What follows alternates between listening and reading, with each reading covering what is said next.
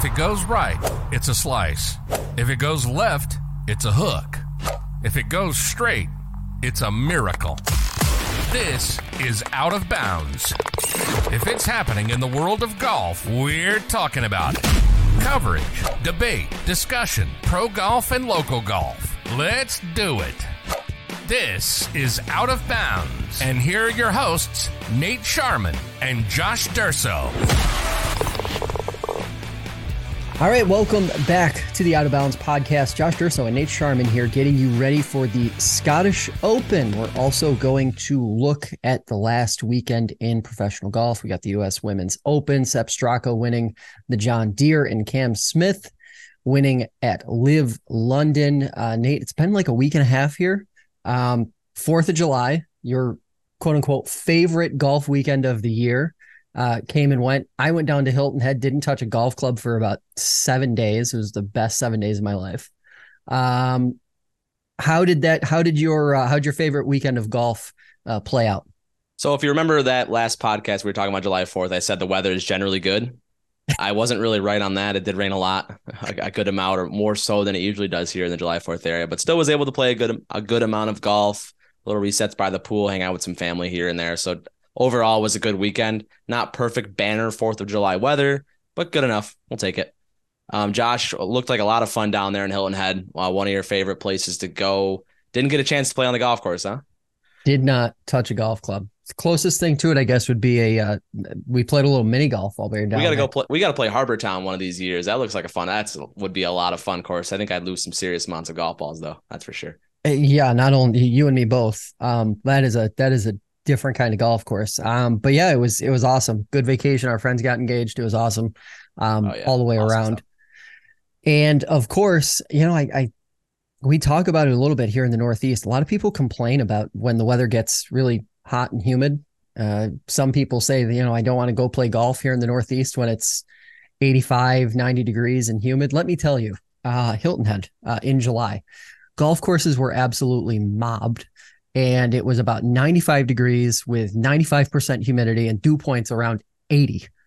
And like I said, golf courses were absolutely mobbed. Um, I think it's just an appreciation for for the kind of weather we have up here. Um, but let me tell you, those warmer climates, people still play golf. Five and a half, Yeah. six hour rounds of uh, rounds golf. From what I talked talked to some locals while I was down there, they said uh, five and a half, six hour rounds of golf. That happens. So you know, Just me thinking about the area, not knowing a ton about it, Josh. But if I had to guess, it'd probably be hard to get on some of those golf courses, you know, during those prime times when it's a little bit lower temperature and different times of the year. So if you want to play, you got to go play when it's it's 90 plus degrees out and high humidity. But you bring a couple bottles of water with you, maybe a towel to kind of cool right. off, and and you're fine. Maybe you have a blue light too to enjoy yourself. But got to have that water in the uh, water bottle and, and just keep it moving and play some golf. Yeah, and don't worry, you're not going to find any blue light down there because trying to find blue light in South Carolina is like trying to find a needle in a haystack. Unfortunately, No Um, ruby, no Genesee ruby red then either. no ruby red either. All of our all of our favorite upstate New York uh, uh, staples in the beer department are notably absent from uh, the island. Uh, all right, let's get things rolling here with our three biggest uh, stories, and we're going to start here with the biggest non-golf golf news that we keep having to talk about week in and week out. Um, we had the Senate hearing yesterday. Uh, a few big takeaways after watching a good chunk of that and reading through some of the uh, transcripts online. First, addressing some of the questions folks uh, have thrown out on social media. Um, yesterday's hearing was the only one that's scheduled to this point. Uh, my guess is there's going to at least be one more after we have a more concrete uh, version of the framework uh, agreement in place. Uh, another question we've seen is what what role do these Senate hearings have in actually determining whether uh, LIV, PIF, PGA Tour, all these different entities can come together and merge? None really. So it's basically part of uh, evidence collection, if you want to think of it as a as an investigation. Um, but in terms of what uh, Senate hearings like yesterday was, it's really nothing more than political theater. So in order to get to the next step, we need something more concrete than the framework agreement that we have right now. That uh, agreement will be submitted to the FTC, the Federal Trade Commission, and the DOJ, who share oversight of mergers and acquisitions here in the U.S. Um, again, they will not be analyzing a framework agreement like the one that we saw come out about a month and a half ago. They will be analyzing a legit a, a real merger, a real uh, acquisition type document. Um, they will be the ones who give the final yes or no. And we are no closer after yesterday to getting to that point than we were 48 hours ago. So yesterday was really just um, first time in the sunlight, I guess, for uh, PGA Tour leadership to kind of explain their thinking on why this is the right move. Uh, to that end, we had PGA Tour CEO Ron Price and board member uh, Jimmy Dunne, who's been called the architect of this deal, answering questions for roughly three hours. That's how long the hearing uh, lasted.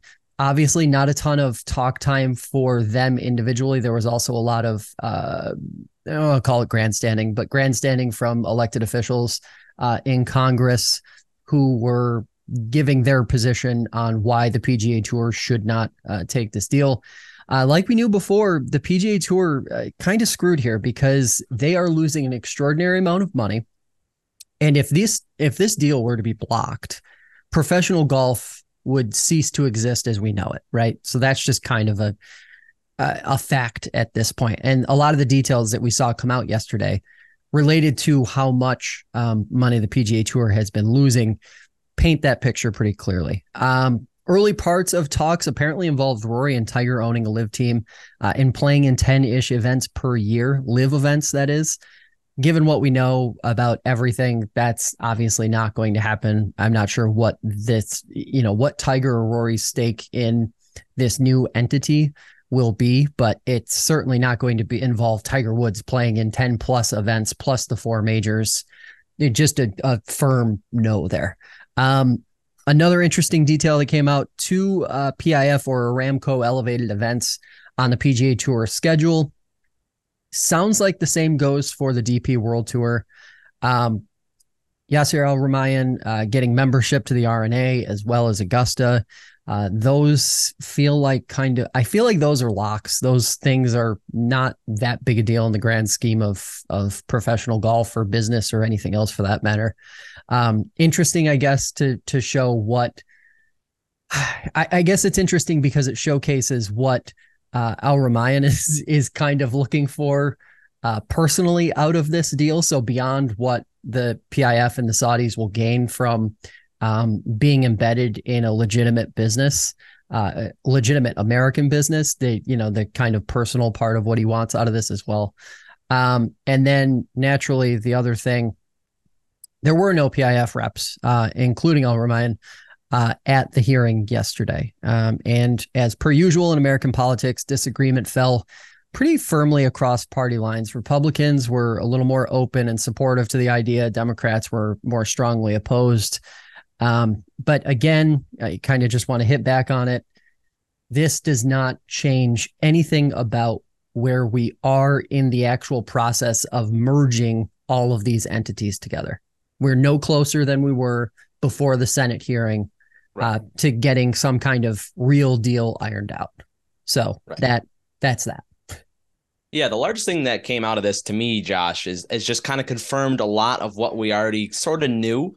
We mm-hmm. kind of knew that the PGA Tour kind of had their backs up against the wall. You know, they're a company that has a little over a billion dollars. I think it's around 1.4 billion they're valued at in their assets. And the PIF, they have about $700 billion. Yeah. So if we were to continue to do what we've been doing for the last two years, the PIF is just going to win. They're going to eventually squeeze out the PGA Tour, grab two to three to four to five golfers a year, and just squeezing them out. And so this just kind of had to happen, right? This is something we came on here and we talked about a couple weeks ago or a month ago now, maybe about how it's maybe not the best option for the world of golf, right? Obviously, being involved with with these types of people is, isn't ideal, but it kind of has to had to happen. You know, it, it's a way that as golf is professional golf is sort of saved to be in the realms of controlled by the PGA Tour because throughout the framework of this agreement, it seems like you know the Saudis and the PIF are very on tune with the PGA Tour and saying we don't want to control it. This is wants to be something we want to be controlled by you guys and run by you guys, but backed up by us and, and kind of an agreement that way too. So as this progress has kind of happened, I've kind of flipped a little bit and, and really want this that happen because in my mind, if this doesn't happen, like you said, Josh, professional golf ceases to exist as we know it if this does not occur. So it just kind of confirms my, you know, kind of thinking and, and how the PGA Tour and how Jimmy Dunne was thinking going through this process. A couple more thoughts, you know, about Tiger and Rory having to play in 10-ish LIV events a year and own a team. That's just that's that's just ludicrous.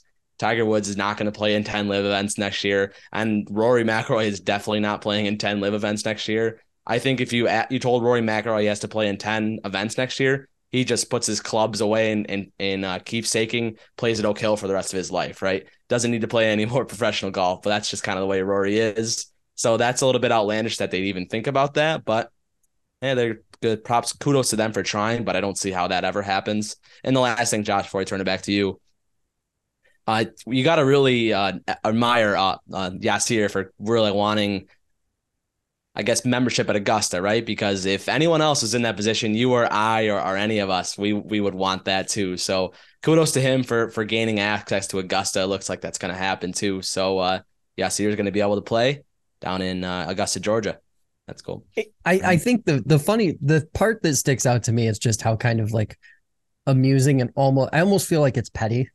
Like of all of the really big important things that are going on right now in the world of professional golf with with regard to the PIF, Saudis, DP World Tour, PGA uh, PGA Tour, um, and LIV.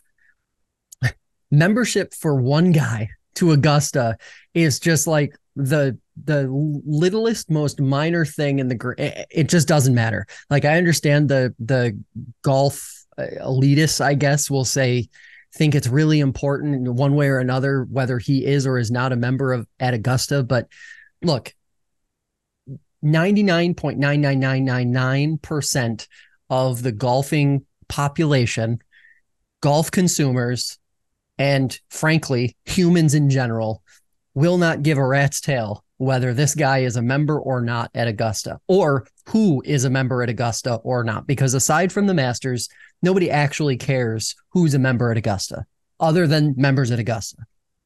Yep. Just saying. Sure. No, you're, you're exactly like, right there, Josh. But. It's yeah. Um, the only other note I'd add to all of this is just kind of the. It cannot be stressed enough that I think this does kind of put golf in a spot where it's sink or swim. This deal has to happen, and if it doesn't, I don't think it's going to be like you just you describe it kind of as like what would be a slow burn where you know the PGA Tour would keep losing uh, guys to LIV. I think this would be a more immediate existential crisis for the PGA Tour if it were denied. Because yeah, I think that would have happened if they didn't do this. And then if, yeah. but I agree with you, Josh, that it's the end of the golf as we know it if it doesn't happen. Because they already, I mean, they've already pointed out that like yes, right now uh, the PGA Tour is pulling from its reserves to cover the difference in what the the tour and sponsors are bringing to the table for these elevated events. Um, but it's already become pretty clear that they can't sustain this even for another season. Right. So this merger is like desperately necessary. Otherwise, everything that the PGA Tour has created over the last year and a half is dead. Like it's done. No questions asked. So this deal really has to go forward. Um, but we'll see. We'll see what happens. Obviously, my guess is this fall we're going to really see things speed up. We'll get through the playoffs, and once we get through that in September, probably before the Ryder Cup, I think we're going to see a more uh, detailed document come out of what this merger will look like, and that will ultimately that'll be when the the real politics starts, uh, and when the FTC is really going to start to analyze things. Um, but Let's talk golf. Uh, Sepp Straka wins the John Deere Classic. Nate, it was quite a weekend, uh, quite a Sunday for Sepp. Yeah, there was a really crowded leaderboard going into Sunday. I, I think a few guys were one back of the lead. Brendan Todd held the the, the uh, 36 hole or the 48 hole lead, excuse me, um, until uh, 34 hole lead. But he had the the one shot lead. He was able to make par on 18, hold that. But then Sepp Straka comes out in nowhere. He starts the day four back fires a 62 in round four. That that couldn't have been better, right? We'll t- we'll talk about that double bogey he made on 18 here in just a second. But really, really impressive for Sepp Straka, a guy that's know Austrian trying to make that European Ryder Cup team, right? And this is surely going to help his chances to be to be there in Rome in, in uh, the coming months here. But just a good, really, really, really good round by uh, by Sepp Straka, able to distance himself from the field and and make that uh, 62 to get the second career victory. But going back to 18, has a, a I don't know about 150 yards and you know probably a wedge or you know a little bit more than that possibly, and just hooks it into the water on 18 left and it's it was kind of jarring to me watching it because at that point he's got I think he's got a three or four shot lead at that point, maybe even a more four or five, but just needed to put that on the green and make a four, right? Doesn't need to make it doesn't need to make birdie and try to get to even better score. Needs to just avoid the big number there and, and just hits a, a poorly executed wet shot that winds up in the water. He almost gets up and down for bogey after the penalty shot, but makes double, goes into the clubhouse, and, and then he's sitting there watching and, and just nerves because he finishes uh, probably close to an hour before that final group was done. So yeah. Sepp had to sit there and watch and, and then ended up going to the range a little bit after that. But um, I can't imagine what's going through his head after he makes double on the final hole and has to sit there and watch through because it would have been a lot smoother sailing had he made a par. Yeah, and just to kind of put that in historical context, uh, only two other times that I could find uh, had someone bo- double bogeyed the 72nd hole and gone on to win uh, Keegan Bradley in 2015 and uh, Emiliano Grillo earlier this year. Um, just a rare, a rare thing to see happen in general in golf. And also, I believe he started Thursday with a double bogey. Is that correct? I I'm not sure, but that, that does sound like that could be correct. Um, he or he I shot. He didn't play well on Thursday, so that could make sense. I mean, he was over par. He, it was either that he double bogeyed the first hole, or that he was um, over par in that first round. I think he might he have been definitely over par. Yeah, I know he two over um, and to come back and do what he did, one hell of a performance. Um, just quickly, I know we're not going to touch on it too much, but Ryder Cup. Do you think this uh, win this past weekend solidifies him on the Ryder Cup team? He's ranked like 27th or 28th in the world.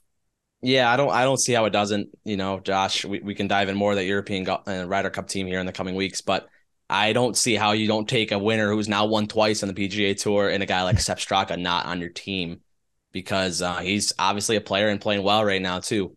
Uh, we'll see what he does in the next coming weeks here as we we go over the pond, but I don't I don't foresee him not being on uh, Luke Donald's team. All right, and uh, U.S. Women's Open uh, out west prime time.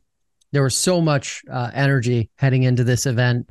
Um, what was the big takeaway? Obviously, you're going to talk to us about the winner, but man, what a weekend for uh, women's professional game what a weekend is right. We were everybody was so excited for this tournament, you know, happening at Pebble Beach Golf Links in California. The first time the, the women have played this course. And it was so meaningful that that Annika Sorenstam came out of retirement to play in the golf tournament. So one of your your really huge names in the history of professional golf comes out and yeah. plays. You know that's a big event, right? And then you mentioned it being in California, it was in that prime time slot they didn't do the PGA Tour thing and, and set them off at 6:45 local time or 6:40 or 33:45 local time, excuse me. They uh, sent them out a little earlier so they weren't finishing in the dark. But we'll talk a little more about the tournament. Allisen Corpuz is your winner. She won by four shots. The Hawaii native played very well um, all four rounds, especially in that final two rounds where she was in the last group both days. Just played rock solid and uh, acted like she had been there before because she hasn't. It's her first career LPGA Tour win pretty young player on the scene in LPGA Tour. Josh, we've talked the last few weeks about how good and how good of a spot LB, the LPGA Tour is with all these young stars. Allisen Corpuz, we didn't even mention her. So let's add that name to the list of, of other good players that are on this tour and, and making women's golf in such a great spot. But even more important, Josh, than the actual golf being played is the ratings that came out. They oh, yeah. came out yesterday, and this is the most watched women's US Open since 2014. So we're talking almost 10 years and how big of a spotlight this tournament was placed on. It was in prime time. That makes a huge difference. It went up against the PGA Tour event um, in Illinois that is the John Deere Classic, not as big, no, not an elevated event. So people were more tuned in, I think, to the Women's U.S. Open. You had an American in um, Allisen Corpuz and a couple other Americans contending. Rose Zhang to be one of them. Didn't necessarily contend, but she stayed in there till the final, you know, final days. Yep. So just really impressive um, event put on by the LPGA and uh, most streamed golf event on NBC in history, which is really saying something. NBC Women's Golf has been around for a little while, and to be the most streamed event shows you where kind of the nation is going in terms of streaming and in, terms of over cable. So that's pretty cool too. And finally, the highest purse ever for a women's golf event. Um, Allisen Corpuz took over, took home around two million for her win at uh, Pebble Beach. Pretty impressive stuff. Yeah, and also just kind of a, a note here: um, players uh, in the U.S. Women's Open had their uh, expenses covered, and uh, if you made the cut, twenty grand in your pocket. So yep. a, a big on the on the dollars and cents side. Yep, big. Uh, as far as Allisen is concerned, um, still a very young player, like you mentioned. She's only been around for a few seasons. I believe this is her third season. Um, she's played in fewer than 50 uh, events as a as a professional.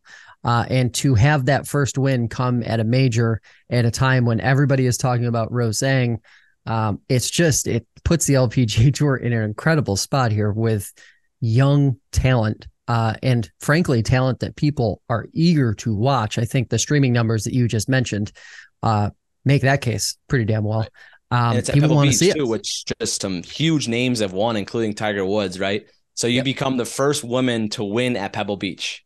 That's never going to be erased from the history books, and as just just a really really impressive feat. I just, you know, it looked like a couple times on Sunday when I was watching, she could have tripped up, you know, made a bogey or a double, but she would always get up and down. She was missing a good amount of fairways on Sunday too, which isn't usually like her game. Josh, I think on the broadcast they said during the LPGA Tour season she hits over eighty percent of her fairways, which Incredible. is just an out, just an amazing number. And, and one, I I actually had to look it up to make sure that was true because that just seems so crazy. But she played just really rock solid and and didn't you know wait for it all. She just kept her head in it and and was able to come out with a victory. Yeah, um, incredible stuff. And like I said, it's going to be really interesting to watch uh, the LPGA moving forward, um, just with the, the firepower and the star power that they now have. Um, speaking of star power, a quick note here we got Cam Smith. He won Live London this past weekend. Uh, timing of the win, I think, I, I obviously there's with the merger talks going on. Um, it seems some folks are eager to put LIV to rest uh, we don't know what the outcome of this is going to mean be for uh, LIV golf as a, a, tour schedule moving forward. Um, but timing this win is pretty big, in my opinion, because we're so close to the event that Cam Smith won last year, and it's a major. Um, so I think his stock absolutely shot up in the last uh, weekend, winning over there uh, in London good stuff. Do you read much into that, or do you kind of take it as a meh, not really a needle mover? Um, I, I take a little bit as a needle mover. He's playing well at the right time, and when we know Cam Smith has the game for this European golf link style too, right? Hits it down the middle, hits it hard, and, and knows how to play these golf shots. We remember last year when he, he putted on, I believe it was 17, kind of over that bunker, and he's about 30 yards in the hole and, and knocked it up there close. Was able to get up and down. So Cam Smith playing well at the right time. He's going to be a force at uh, Royal Liverpool here in a couple weeks. Absolutely. Uh, and let's get uh, let's get everybody ready here for the Scottish Open. Nate, what do we have coming up? Heading over to the Renaissance Club in Scotland as uh, we get ready for the uh, the Open Championship happening first. But first, we got the Scottish Open. It's the second straight year this tournament's going to be co co sanctioned by the PGA Tour and the DP World Tour. That means that 75 DP World Tour players will be in the field, which is really cool because these guys are really competing well. And these names we don't see a ton besides the majors, right? All season. So it's really fun to see some of these names. And as we get closer and closer to the Ryder Cup, you know that a couple of these players will be involved too. So there'll yeah. be a fun, a lot of fun to watch. Uh, Xander Schauffele is your defending champion, and scoring is pretty volatile at at these events, especially over in Europe. Last year we saw Xander win at seven under par. A couple years ago, the score was about twenty under par. So uh, as European golf goes, you know the wind can be flying up one day and really be tricky for these players. So European golf can really kind of change the scoring. So we'll see what happens with that. We we like to talk a lot about scoring on this podcast, right, Josh? So I wanted to make sure we threw that in there. And then one last thing about the Scottish Open: note the time change. You're going to wake up in the morning and, and golf's already going to be happening with about a five hour time difference. They tee off around 2 a.m. local time that means that coverage on the golf channel will start at about 10:30 on Thursday morning. So when you wake up, be time to watch some golf. I always love to see that and love uh, the Open Championship for that reason because I myself am an early bird. Yeah, uh, everybody loves watching some early golf because we just don't get it that often. Usually, we're waiting until three, four o'clock in the afternoon on Thursdays and Fridays Fridays to see golf. Um, let's talk a little bit about odds. Nothing really too surprising here, right? Scotty Scheffler, Rory McIlroy, Patrick Cantlay, Schauffele, Hatton, they're your your quote unquote favorites. Um, kind of seeing mixed odds, you know, 650 to a thousand for your favorites, 14 plus 1400 plus 1600 plus 2000 uh, for some of the other guys.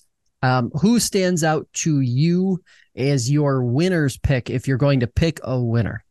They've been jumping around a little bit, Josh. I, th- I think Hovland was in the top five there for a little while. Now it's Tyrrell Hatton. Seems to be yep. changing every day. So uh, something to keep of note too. But I'm going to go with Xander. One here last year, you know, kind of started that run where he's won a bunch of tournament events and hasn't really won in the last year. He's been kind of sticking around. So I think Xander gets back in the winner's circle this week at uh, the Renaissance Club, just like he did last year. He's about 16 to 1 right now on the books.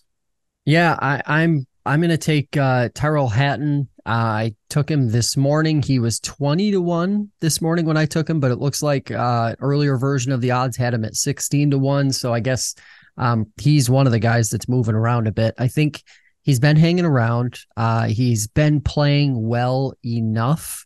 Um, we've seen him. We've seen him on some leaderboards over the last two months. He hasn't really gotten into contention on Sunday, but I think going playing over in Europe, it's entirely possible that that we see that happen. Uh, and who knows, we could actually see him win. You have a long shot for this week. Who are you taking there? Uh, Aberg, Ludvig Aberg. Um, at 50 to 1 feels equal parts value in long shot. Um, he's been playing some serious golf, right? Uh, oh, he's yeah. coming off one of uh, his most important showings this past weekend. Um, and it feels like a place that he could be comfortable enough to win. Obviously, he's a very young player, so um, expectations, I guess, would be kind of low in what is clearly an elevated event um, in terms of who's playing. So, you know, I I think it would be a, a it would be monumental for him to actually get a win. But at fifty to one, with the way he's been playing, feels like a good long shot pick. Who do you have? I got a very much so long shot pick. Another another Euro coming in on this event. Yannick Paul coming in at 200 to 1. I don't think he'll necessarily win this event. He has played well. Um, winning this event would be a tremendous feat for him.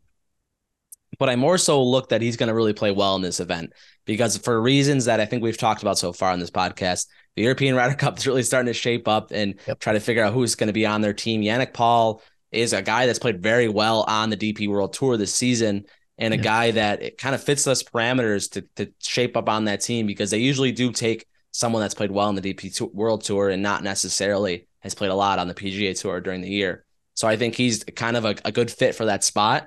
So if you take a look at Yannick Paul, he's got to keep playing well and be really good to play well on this stage in front of a lot of American eyes too, to kind of get himself his name assimilated with that team. So I expect Yannick to play well and just kind of taking a look at the odds this morning.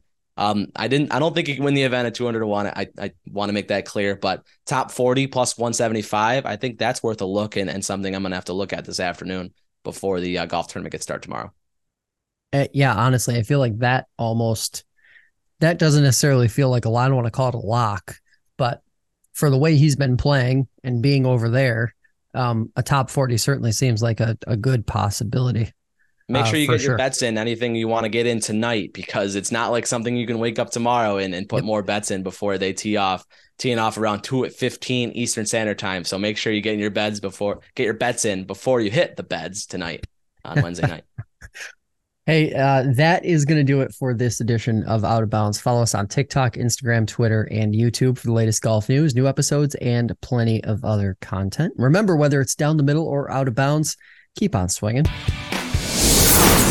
You've been listening to Out of Bounds. If it's coverage, debate, or discussion of pro and local golf, we'll be talking about it. Be sure to visit the website. Find us on TikTok, Instagram, and Twitter. See you next time on Out of Bounds.